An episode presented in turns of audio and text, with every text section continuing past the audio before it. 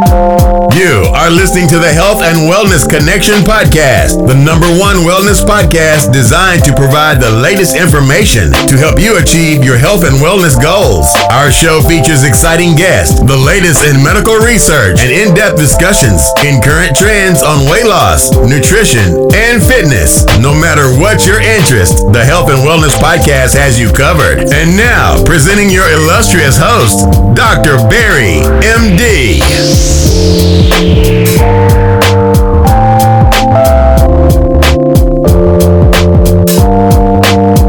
Hello, hello, hello, guys, and welcome back to the Health and Wellness Connection podcast. This is your host, Dr. Barry. I want to thank you guys for coming back and kicking it with us for what I hope will be an entertaining and educational show.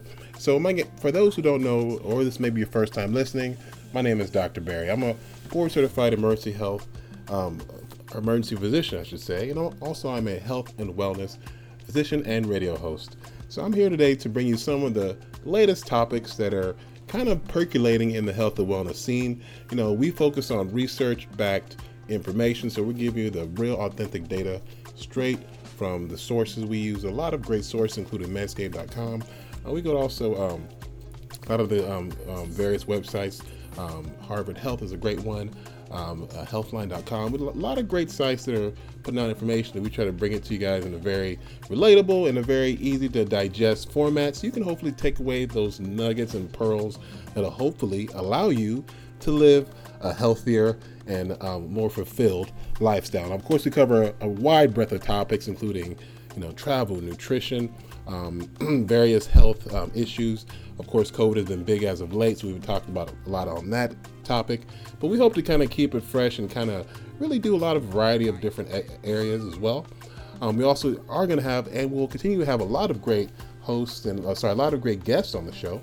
Um, you know, I'm fortunate enough to have a um, a lot of cool people that I consider friends, and you know, a lot of times we bring them on the show to discuss various health topics as well. So definitely be on the lookout for that. We have a lot of great um, interviews uh, we're lining up, and we'll definitely keep you posted as those develop.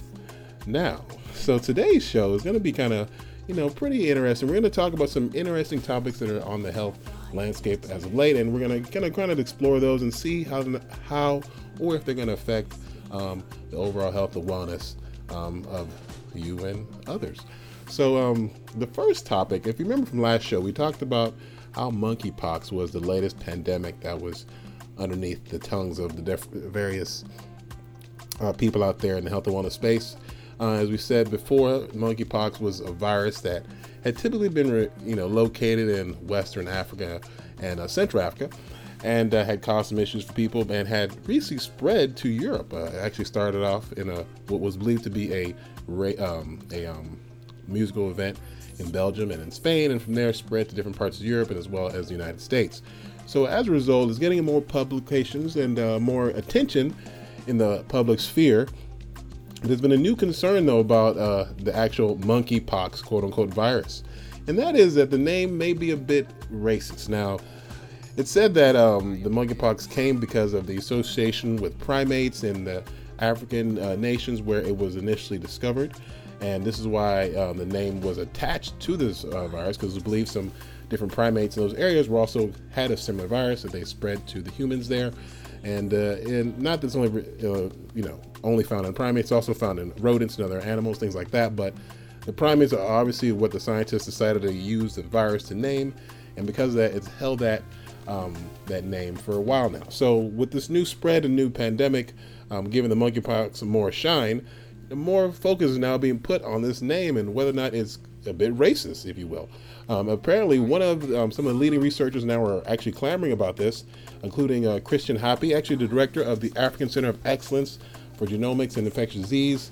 This is a, at a famous or a large university located in Nigeria, and actually, she actually was one of the main people driving uh, for the name change, and they actually petitioned the WHO and other um, World Health bodies to consider change the name to a virus to a nomenclature that's not indicative of the location um, because sometimes these locations can be tied to different you know viruses which are usually not you know pleasant experiences i'm sure everybody remembers how covid-19 was initially you know famously called the china virus by donald trump who was president of the united states at the time led to a lot of back and forth between United States and China, and end up um, p- leading to the current system of virus name we have now, which is the 19 and on the numerical naming system as opposed to the location-based system. So that being said, because of this monkeypox naming and the uh, concern of some sort of racist attachment being attached to this virus, uh, it's now being proposed that they will also switch from monkeypox to now another name um, numerical based system to avoid you know these potential negative connotations. So be on the lookout for that. You probably won't hear the name monkeypox much longer going forward. And uh, maybe it's a good thing, maybe it's a bad thing. Maybe the monkeys will probably appreciate it. So either way, just uh, be on the lookout for that um, unique development. All right, so enough about monkeypox. Now, of course, you know, despite you know this these other viruses people have been looking at, you know, COVID is still the big daddy on the block, still causing all that chaos and and and, and uh, mayhem out here in these streets. Um, that being said, it has definitely uh, reduced, especially the deadliness of the virus. Um, I would say, thankfully, to the increased immunity in the populations globally. Now, of course, at this point, people have caught COVID multiple times or been vaccinated and boosted and everything else. So there's enough of the COVID um, kind of antigen in the system, in the milieu of the populations across the globe that immunity is building and people are more resistant to COVID than they were earlier in the pandemic. So now that the COVID virus seems to be a little bit more um, uh, less uh, devastating to the populations, there's now concern about some of the after effects of the entire pandemic.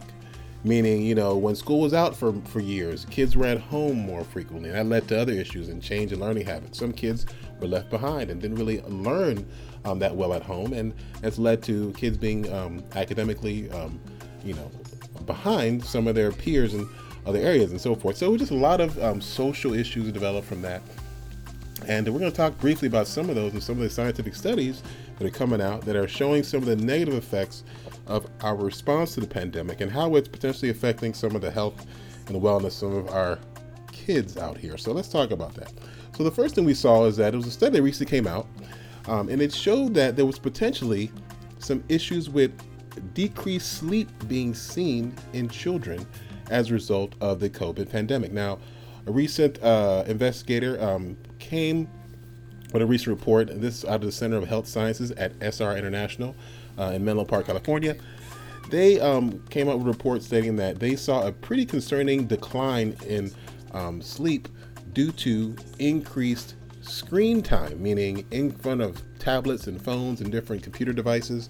Um, and these um, decreased sleep patterns were being noted in kids substantially increased during the pandemic because of the increase in online activities and social platforms that happened at an extremely rapid pace during the pandemic. Now, I could be honest, you know, I have uh, two children, and during this pandemic, they were pretty much on Roblox for more more time than I would uh, like to admit. And I'm sure a lot of parents uh, could probably share the same sentiment. Now, you know, when you're home all day and school's been uh, shut down, uh, the tablet is a fairly convenient way for kids to distract themselves, and unfortunately, that may have happened, you know, in a, to an excessive degree, resulting in potentially kids being sleep deprived. Now, everyone knows that children should be getting about eight to 10 hours of sleep per night. This is believed to be the optimal time that kids can regenerate and their brains can be ready to take on the next day. And you know, kids are active learning sponges. Their brains need to be in tip-top shape so they can really develop and become healthy, you know, stable adults. So sleep is a critical portion of that, and for adults too, by the way, not just children. Now, adults do need less sleep, but they still um, do need sleep. Kids, though, sleep is critical, especially as they're learning and growing. So, sleep deprivation is believed to potentially could have many very negative side effects, including learning ability um, being potentially affected, and cognitive function may be potentially affected as well. So, this sleep deprivation we're seeing as a result of increased screen time, which has occurred due to this pandemic and some of the changes in behavior, it's a bit concerning. So, that being said, um, you know, this study showed that. So the study showed that during the first year of the pandemic, relative to before the pandemic, screen time was dramatically higher, with adolescents spending about 45 minutes on average more on social media and about 20 minutes more playing video games. This resulted in a change in sleep pattern, as of course, where you have kids waking up about one and a half hours later than they were during the pre-pandemic. And also, um, they were noticing that bedtimes were being delayed by about an hour. So um, ultimately, you know, sleep patterns being negatively affected can have long-term effects. Um, so we just want to be careful, especially if you have young children, making sure that their, you know, screen time is being monitored. Um, some of the good ways you can do that is some of these parental locks, which I know the kids don't appreciate, but can help reduce them, you know, being kind of unlimited on the screen by making sure it's locked after a certain time usage. So, again, um, pandemic is doing a lot of things to people outside of the actual infection itself, especially when it affects our life um, activity and so forth. So, another thing as a result of pandemic uh, behavior, another study showed that there was an increased risk for overweight and obesity in adults and children as a result of pandemic behaviors. So what happened was, um, there was is it what happened was that actually a real say? what had happened was no, let me um, be correct here. So a recent study came out. It was actually done out of France. Actually, um, it was actually done at the Mother and Child Welfare Department um, in uh, France, and they looked at their population as far as how they um, were behaving during the COVID period, especially the children that were being monitored in this um, area part of France. They looked at the, the, the I guess the, mo- the, mothers and children who were receiving welfare. They looked at how they behaved as far as their height and weight statistics. I guess they monitor that in their programs. So they were able to look at you know the height and weight of various children during the pandemic, after the pandemic, and they were looking at how those numbers changed. And they saw that during the first year of the study, before the pandemic began, right? They noted that about 86% of the children were neither overweight or obese. So most of them fairly healthy, which is pretty high. I mean, 86% is pretty pretty good numbers. I think those are much better than here in the United States as far as the average um, uh, rate of obesity. Um, again, in this case, um, this would give you about a 13% obesity rate, which is pretty good. But either way, so 80% um, of the children were not obese um, before the pandemic. And they noted that after the pandemic occurred, they, the numbers increased by about 3%. So 3% of the children became obese, uh, which is still pretty decent, honestly. Um, I think here in the United States, we have approximately, according to CDC, about a 19% uh, obesity rate amongst the children. So h- higher here, but you know, definitely significant. So in France, where this study was done, this, they noted in their study that the obesity rate increased about 2.8%, roughly 3%. Um, so it's definitely concerning that um, that this obesity um, was becoming more of a problem as a result of uh, the pandemic.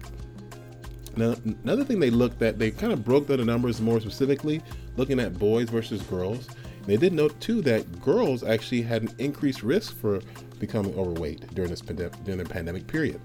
Also, they noted that eating at a cafeteria reduced the risk for overweightness in, during the same period. So those kids, maybe some pro- districts went to school, right? Maybe some stayed home, some kids stayed home.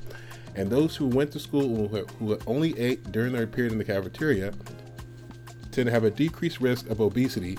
However, those who are, I'm assuming, at home and were eating whenever they wanted to, i.e., snacking and just eating throughout the day, actually had a higher risk of becoming obese. So it kind of showed that, you know, the reduction in physical activity combining um, with the increase in snacking and consumption, especially of processed products, also help promote obesity. So, you know, this study kind of showed that there was a very strong association between being overweight and being obese, and uh, you know, some of these these bad activities like being increasingly sedentary, uh not actually, you know, regulating how often you're eating, all those played a role in increasing the level of obesity. Um, and this just was done like I said, in France. But these are kind of these kind of um, associations can probably be played to most of the Western world where processed foods are plentiful. So overall, you know, the pandemic definitely affected the population outside of the actual infection. Just kind of how our lifestyles change, resulting in more health issues due to these, you know, potential, you know, bad side effects of these lifestyle changes. So let's be cognizant of that and make sure if you have young kids, you're getting them active I know now most people are back to normal routine, so hopefully those um, those activities that are going to promote a healthier lifestyle are being implemented. All right. Now, another great thing about the pandemic, or I should say, thing that kind of benefited the population as opposed to hurting it, was that there was a concern or an or, or a um, awareness of the importance of improved infrastructure in helping reduce some of these um, issues, especially we faced during the COVID pandemic.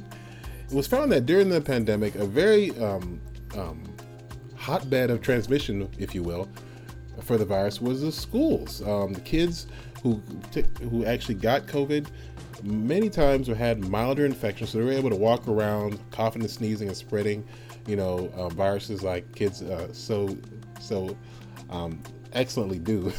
Anyone who knows who has kids knows that kids can definitely be very effective at sneezing and coughing and spreading germs around. So, you know, when you have that kind of environment in a school setting where you have a lot of kids who are, who are potentially sick, you have people potentially who are also high risk in these same populations, including older individuals and people who may have um, illnesses that, you know, may potentially make them a higher risk candidate if they were to contract COVID. Um, made it kind of a tricky environment to kind of manage. And one of the issues that was really found to be of issue is that there was very poor air quality in many of these school buildings.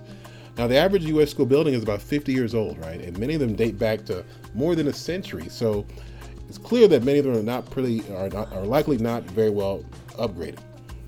One of the big things that has been found to be very important is the air quality, and the ways you can, you know, help improve that, and that's usually done is by, you know, having very high um, I won't say high tech, but just want to have sophisticated air filtration systems, right? Systems that are, you know, things you see on the on the airline systems, for instance, where it's a small amount of air that's recycled and cleaned, and they use systems to help keep the, you know, virus load in the air lower, so they can reduce reduce disease transmission. Now, in the school setting where you have, you know, these viruses that like COVID and other bugs that are spread via the air, having these air filtration systems in the schools could help reduce, you know, air particles in the air, which could, you know, reduce transmission to other people, and maybe keeping some of the more at-risk individuals who tend to work at these schools, like older teachers or other administrators and things like that, you know, from potentially getting more ill as a result of their job. So the CDC, you know, put out a report saying that, you know, these schools are under, um, um, they're they're basically not developed to the standard that will make them safe and that it's important that we kind of increase the level of schools with, you know, HEPA air filters in their um, air ducts to help reduce, you know, these viral loads in the air, and just kind of make it a safer environment. And they found that only less than 40% had actually replaced or upgraded their systems, their AC systems, to actually accommodate these um, new filters. So um, a lot of money was, was being allocated for this to actually actually happen now. Um, it's believed that $13 billion for schools in the latest 2020 Coronavirus Act, Aid, Relief, and Economic Security Act, sorry, would be put in. They're going to put more money in there, another 54 billion actually. So for only schools. So they're making sure that you know they're going to get schools upgraded so that this COVID issue can hopefully not be such a dangerous situation for people in various school settings. So um, one of the good things about COVID, and it's one thing about uh, for those who are in the United States, especially, infrastructure has been an issue, and uh, you know things like the pandemic has exposed some of the inadequacies of the infrastructure. Hopefully, you will see more development, more kind of focusing on improving the infrastructure so that it can be a safer environment for those who are in it, especially the schools, as you know the children are our future, as they say. So let's hope this goes through, and that we have newer schools with better air air, air systems so that kids aren't, you know, um, able to get so sick so easily as a result of attending classes. All right, guys, so moving on, there's another inter- interesting study that came out that looked at some of the potential benefits of bariatric surgery. Now, as you guys know, that I'm a health and wellness physician, and I like to focus on non-surgical methods of weight loss. Now, meaning that you know, nutrition, you know, being more active, physical fitness, um, some of the critical things you need to do to ensure that you are improving your health and wellness. Because again, when you're losing weight and you're getting healthier, it's kind of a, a holistic approach, right? You start with the mental and you continue the activity changes until the entire physical changes into uh, what you're looking to achieve. Now, and this is not just superficial, meaning that if you go to surgery, you get like liposuction, you get fat sliced off here, trimmed there. You know, there's still inner body fat that's actually you cannot trim and it can actually be potentially deceptive right if you had you know, let's say you have fat build up in your plaques and your in your blood vessels, which can happen when your you know lipid levels are high, and you only focus on external. You can potentially potentially deceive yourself, and it may look healthier than you actually are. And again, you know, it's just uh, the way you had as far as the way the body works. Losing weight naturally can definitely be a healthier way, especially when it comes to long-term health benefits. Now, short-term, you know, definitely people do still do plastic surgery, and that's something that I think should be um, um, an option if you think that that could help as far as achieving your goals you're trying to set. But bariatric surgery is something that has been actually been recommended from a medical standpoint, in the sense that if you're someone who has a critical amount of weight or you have a very severe illness tied to uh, morbid obesity, um, bariatric surgery can kind of give a jump start to people who have um, a significant trouble in losing weight um, with simply diet and exercise. Now we know that obesity is extremely, um, you know, prevalent illness and is responsible for a lot of deaths in the United States. About 300,000 lives a year is believed uh, to be lost per year due to obesity. So much so that it's considered now an epidemic. Now, um, obesity is being linked to many illnesses, but it's a major contributor to both cardiovascular disease as well as uh, multiple types of cancers. Now, cancers that are very commonly associated with obesity include colorectal cancer, breast cancer, ovarian cancer, liver cancer, multiple myeloma, and others. Now, these things have been associated with um, obesity through various studies that have actually shown that if you are obese, you're at increased risk of these various cancers. So it's always been, you know, figured out to determine if you can reduce obesity, right, then you can actually reduce cancer. And so they've actually used bariatric surgery as a way to kind of prove this.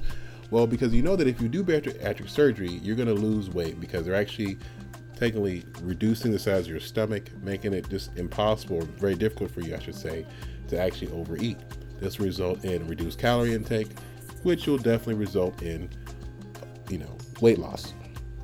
Now, as a result, um, you know, people um, have they have a, a set of people who they've studied, who they've done surgery on, and they can look at their risk of developing cancer over a time frame to determine if those people who got that bariatric surgery and lost weight ended up having lower incidences of cancer.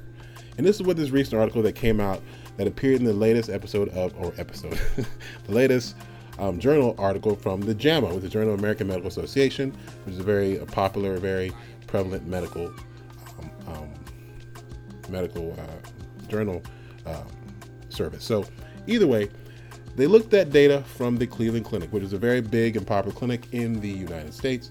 Looked at a, a study, a group of about 5,000 people who underwent bariatric surgery, and they matched them to about 25,000 people who did not go underneath surgery, meaning these people had a certain characteristics that was very similar across the board. So they were similar age, similar BMI, right? Similar uh, sex, you know, race. They had a similar mix of all those other factors.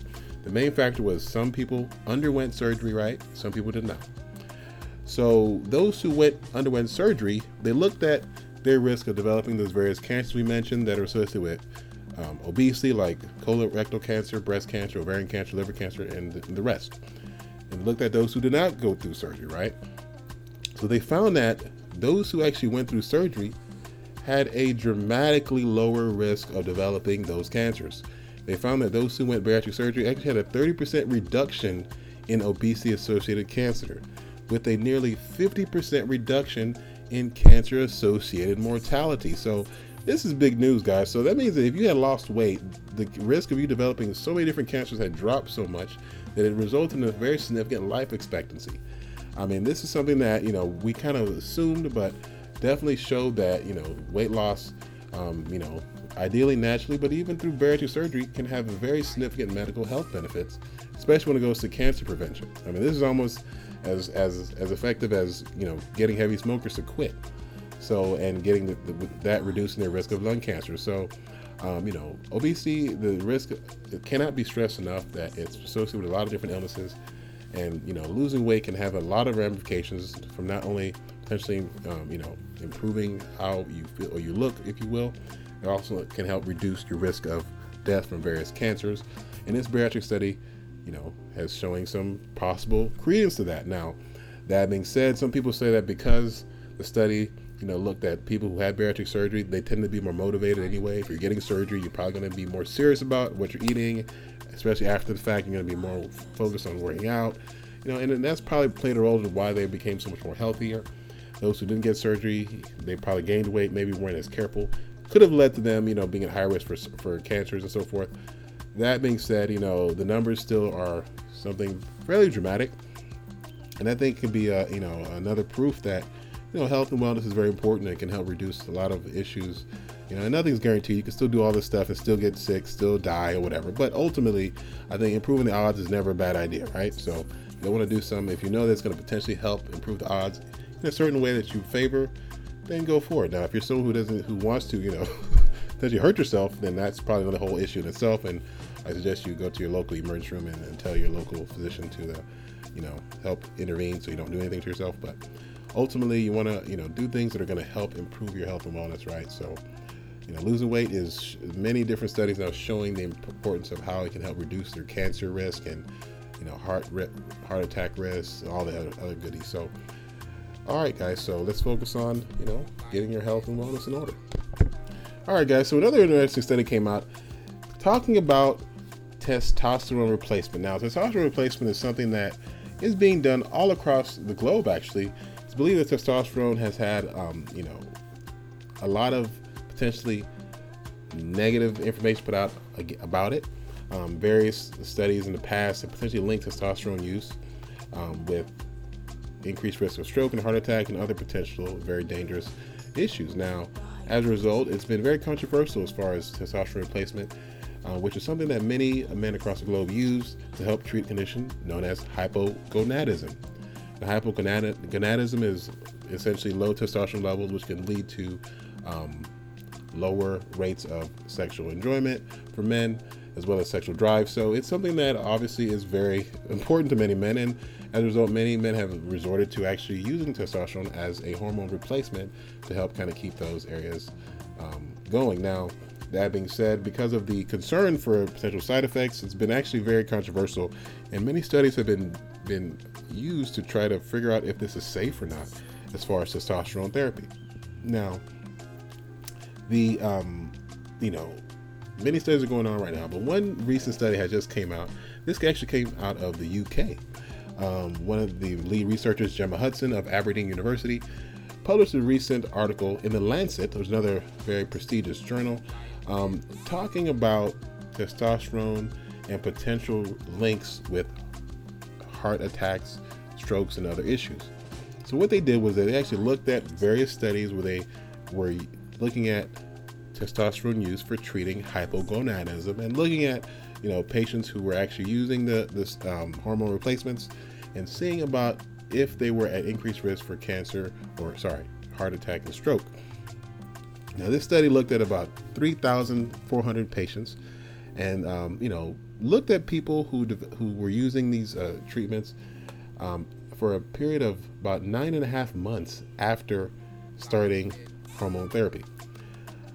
And it was found that um, in these patients who were, in these actually were older set of patients, about 65 and up, who were using hormone therapy for hypogonadism, about 3,400 people, followed them after the period of uh, the study, started starting about nine and a half months, and they found that there was really no significant risk of heart attack or stroke in these patients. So, um, you know, that definitely is positive uh, result for those who are interested in using hormone therapy, because it's always believed that you know those issues who are or people who are using hormone therapy are at increased risk of fairly different um, concerning medical ailments, including heart attack and stroke. At least that was the belief.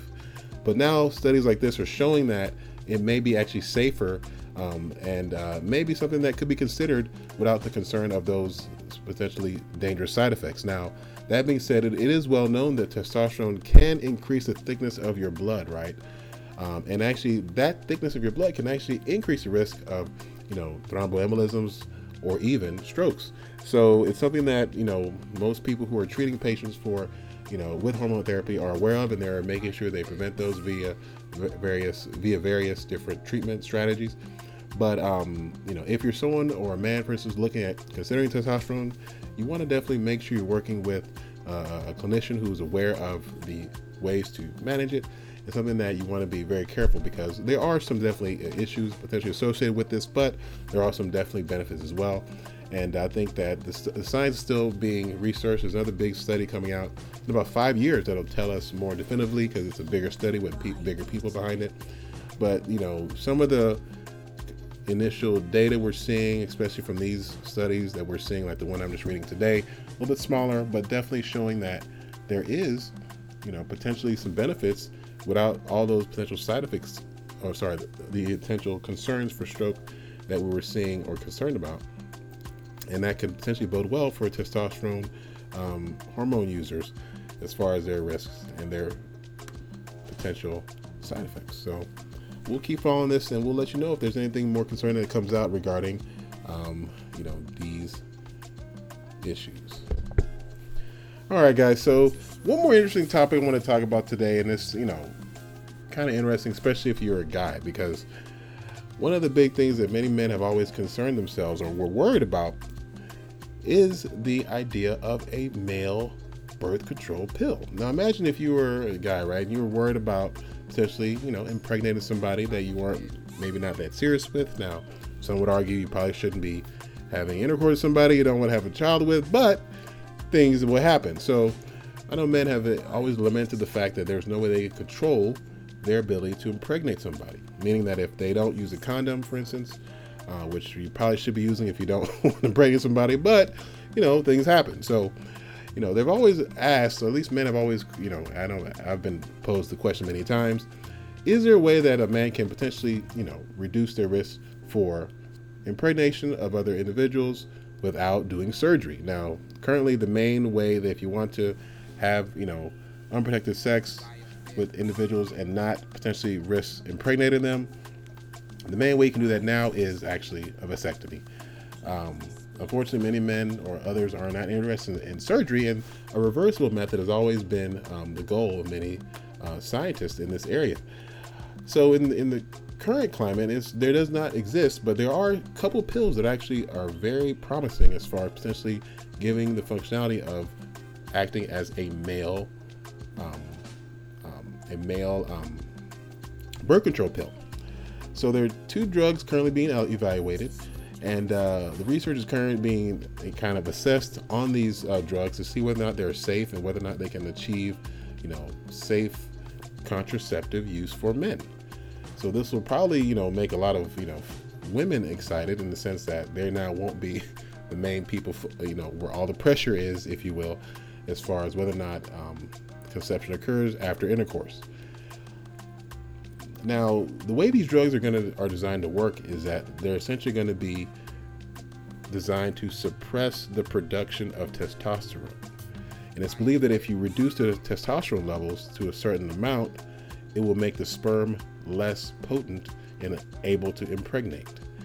Um, so ultimately, when the testosterone levels are very low, it's going to reduce your sperm count, I should say, The sperm count becomes so low, then it becomes essentially, you know, non-viable, if you will. So you really can't impregnate anyone if the sperm counts drop to a certain level. So the goal of these pills is to suppress sperm production, so that when you suppress it, then the, the gentleman can ejaculate, and there'll be very low risk of impregnation. Now, one thing about sperm is that it has a half-life of about three months. So essentially, if you've been you've been your body's making sperm and it's lasting about three months before it essentially is comes out or or is no longer viable. So you have to take the pill for about three months before you start, you know, having a sperm that you know is non-viable. So uh, it would definitely take a very diligent individual. You know, it's not something you can pop a pill before or after intercourse and stop a pregnancy. If you're a guy, you got to be planning ahead. So you got to be taking this pill daily for three months. And then after the end of the third month, then you could potentially you know, be at a point where you could have intercourse and not impregnate. That being said, because this pill is actually designed to suppress testosterone, there's a good chance you may not even want to have sex at that point. So, because you're so, because which kind of is funny because the, uh, the previous time we talked about as far as you know the people who have have hypogonadism, which is an actual issue where your testosterone levels are low, so you're actually giving yourself testosterone because they want to have more intercourse. Those who are not not trying to have kids are essentially going to turn themselves into people who have hypogonadism. Now, that being said, the idea of this treatment, though, that's actually one of the study points that they mentioned is that they're actually trying to prevent hypogonadism. So, the fine line here, you're gonna you're gonna try to, you know, walk here in a sense that you're gonna take a, a medication that suppresses your testosterone to lower your sperm count, so you won't get pregnant, but at the same time, keep your sex drive high enough so you want to have sex, even though you're, you're trying not to get pregnant. So it's just a lot of you know science going on here. It may be safer just to not you know abstain from sex, you know, but if you're determined to have unprotected sex, which I don't advise by the way, use a condom is probably the best way to go about things, especially for now. But if you're excited about this birth control pill, keep in mind that it may reduce your sex drive overall, but at least you won't have kids if that is the ultimate goal. And ideally, this should be reversible, so you may be potentially you know, if you're focused on maybe doing something you don't want to even think about sex, this could be an option for you, maybe. Now, that being said, if you're not having sex, you probably won't impregnate somebody. So, if you're just maybe disciplined, you could probably do a lot. So, you know, the pill definitely has its issues so far, especially the three month thing, but at least, you know, it's an option for men who are excited about controlling their ability to impregnate, because that is an issue many men have complained about. So, this could definitely, I think, find some, some suitors. So, we'll be on the lookout as far as details as far as these pills, um, they're still in research phase, so this is probably not too close uh, uh, to coming to the market. But there's definitely some you know, promising signs that these pills could potentially be an option for those who are looking at, you know, taking a pill so that they may will not be potentially um, able to impregnate people if that's what they want to do. So that is all for that story. And you know, we're at the end of the show, guys. So I just want to thank you again for listening uh, to the Health and Wellness Connection. You know, we try to get these articles, you know, prepped and, and uh, try to get them ready for you guys. So if there's anything you want us to talk about, please uh, let us know. We're always here to try to answer some questions and re- try to be a source for you guys. Um, again, I'm Dr. Barry, host of the show. Um, reach out to me, guys, by email if you have any questions. drbarryhealth at gmail.com. Uh, we'll be doing a lot of great, great things, guys. We have a lot of great plans. Um, we're doing some great building right now, so please stay tuned for some exciting developments we have for our show. Again, um, any questions, reach out. Also on Instagram at Dr. MD and Facebook. My Facebook account was um, potentially a shutdown, so I had to start a new one. So just um, feel free to um, follow me on Facebook if you find me. Uh, I am there. So that is it. So if you have any questions, um, we'll be here. Uh, send us an email. We will be quick to respond. Again, your host, Dr. Barry. See you next time. Peace. Thank you listening to the Health and Wellness Connection podcast and radio show. For more information on ways to get healthy, please check us out www.anchor.fm forward slash HW Connection. Here you can re listen to the show, check out older shows, and even further support the show by becoming a subscriber to the podcast. Please check us out today. Again, that's anchor.fm forward slash HW Connection. And also, don't forget to follow Dr. Barry on Instagram at Until next time, stay healthy